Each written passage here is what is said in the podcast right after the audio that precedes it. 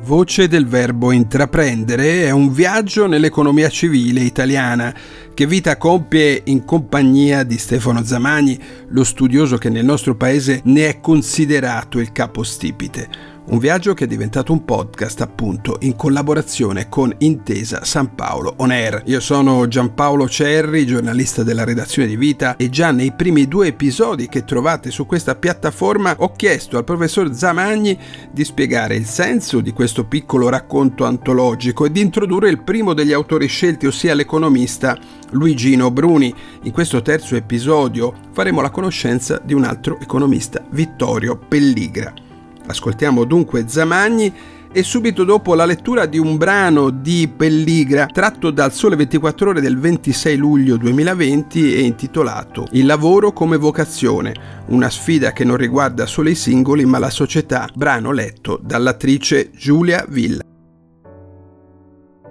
Il brano di Vittorio Pelligra, professore di economia all'Università di Cagliari, è tratto da uno scritto di qualche anno fa, titolato Il lavoro come vocazione, mette in evidenza l'origine dell'affermazione del paradigma taylorista. Taylor, ingegnere americano, che diventa famoso a livello mondiale per aver pubblicato nel 1911 questo libro magistrale, L'organizzazione scientifica del lavoro. In questo brano Vittorio Pelligra narra come è avvenuto questo mutamento nel modo di pensare l'organizzazione del lavoro e ci lascia comprendere nelle parti successive dell'articolo da cui il brano è tratto perché il paradigma taylorista, i cui meriti dal punto di vista del bene totale sono indubbi, la produttività aumentò enormemente, si abbassarono i costi di produzione, si dilatò la base produttiva, eccetera. Nulla da dire, però al tempo stesso contiene un nervo scoperto, che è quello della mercificazione in una maniera mai vista in precedenza del lavoro umano. Perché Taylor è quell'autore nel suo testo scrive ad un certo punto nei primi capitoli dell'opera, come vanno trattati i lavoratori alla catena di montaggio, perché la catena di montaggio è un'invenzione tayloristica. Risposta di Taylor, come se fossero dei bovini. È agghiacciante. Cosa voleva dire? Il bue è l'animale più docile nel regno animale e quindi è un animale che è prono all'obbedienza.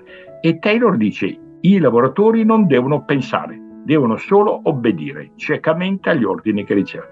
Allora, questo è stato subito oggetto di critica già negli anni 30 in America da Elton Mayo, un grande imprenditore, ma veramente notevole, che ebbe il coraggio, lui americano, di dire il mio collega, chiamiamolo così, era già morto però Taylor perché muore nel 1915, non ha fatto un bel servizio all'umanità con questo, perché è vero che questo metodo aumenta l'efficienza e la produttività, ma come dire, distrugge l'umano. E in Italia la voce pure importante di Antonio Gramsci. Andiamo a leggere quello che scrive Gramsci nei quaderni della carcere, quando dice l'alienazione del lavoro con il metodo taylorista arriva. E infine, una pura annotazione che quasi mai viene accennata, soprattutto in Italia, è che il libro di Taylor viene tradotto dopo la rivoluzione d'ottobre ad opera di Lenin in russo. E Lenin dice questo è il modo di far lavorare i lavoratori nella società comunista. Ognuno interpreti la cosa come vuole, però questi sono come dire, fatti storicamente accertati. Questo per dire che quel modo di concepire il lavoro è evidentemente in rotta di collisione con la prospettiva dell'economia civile. Per l'economista civile il lavoro è una vocazione e non è il modo per obbedire ciecamente a quanto altri ordinano. Friedrich Winslow Taylor o Speedy Taylor, come venne presto soprannominato, è a buon diritto considerato il padre del management scientifico e il nonno della moderna consulenza manageriale. Tutto ebbe inizio con una semplice domanda. Quante tonnellate di ghisa può caricare un lavoratore su un vagone nel corso di una giornata? Era il 1899 e Taylor lavorava per la Bethlehem Steel Company di Filadelfia e alla Bethlehem i capi avevano l'idea che i lavoratori si fossero messi d'accordo per rallentare volontariamente la produzione attraverso pratiche ostruzionistiche. In media venivano movimentate 12 tonnellate e mezzo di ghisa per lavoratore ma Taylor era convinto che i lavoratori temessero che una maggiore efficienza avrebbe determinato da una parte maggiori profitti per i padroni e dall'altra licenziamenti di massa.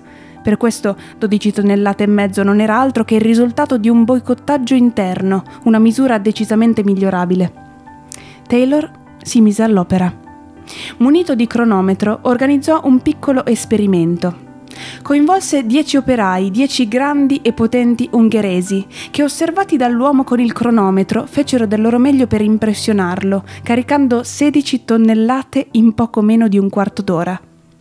Per una giornata di 10 ore lavorative faceva circa 65 tonnellate a persona.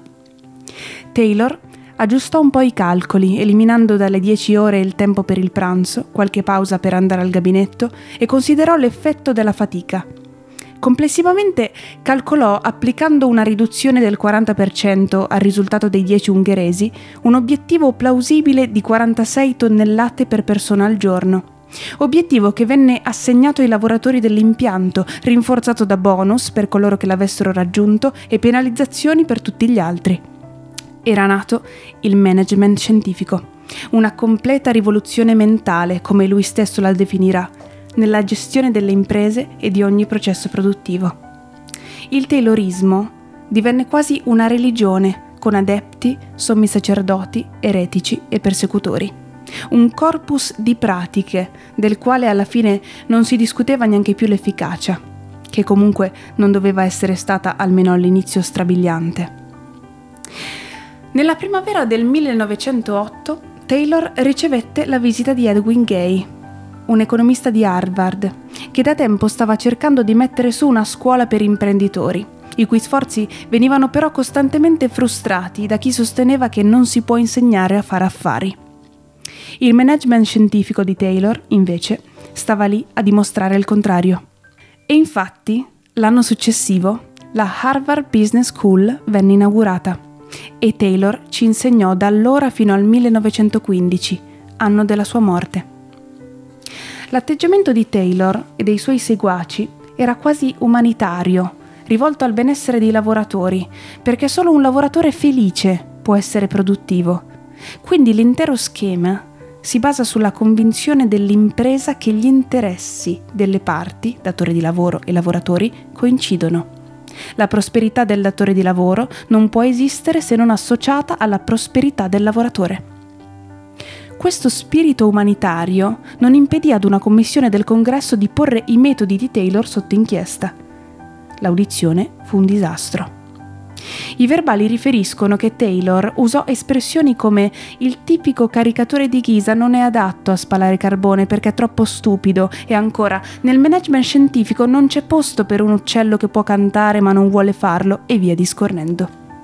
La risposta del presidente della commissione un ex minatore che aveva iniziato a scendere nei pozzi all'età di nove anni, fu dura. Qui non abbiamo a che fare con cavalli né con uccelli canterini, abbiamo a che fare con uomini che fanno parte di questa società e per il cui bene la nostra società deve essere organizzata. Oggi il Taylorismo è presentato come un passaggio nella storia del management un passaggio importante, certo, ma uno tra i tanti episodi della storia delle idee organizzative. Eppure, siamo sicuri che l'attenzione al lavoro e non al lavoratore, che ne costituisce la filosofia di fondo, non continui a permeare molte delle nostre grandi e piccole organizzazioni ancora oggi? Taylor, all'inizio del secolo, pone una domanda che verrà ripresa e amplificata negli anni successivi da altri. Come allineare interessi conflittuali, quelli dei lavoratori e dell'impresa, o come avrebbe detto lui, come far scoprire a impresari e lavoratori che i loro veri interessi sono in realtà coincidenti? Iniziativa e incentivi avrebbero, secondo Taylor, se disegnati con rigore e all'interno di una gestione scientifica del tempo e dei compiti, fatto aumentare l'efficienza e i profitti. Incentivi diventa negli anni a seguire la parola chiave. Avete ascoltato Voce del Verbo Intraprendere, il podcast di vita in collaborazione con Intesa San Paolo, on air dedicato all'economia civile, un podcast realizzato da chi vi parla, Giampaolo Cerri, insieme a Riccardo Bonacina che ha curato la supervisione, Sergio De Marini che si è occupato del coordinamento, Michele Dorigatti che ha curato la ricerca testuale e Luca Cereda che si è occupato della post-produzione.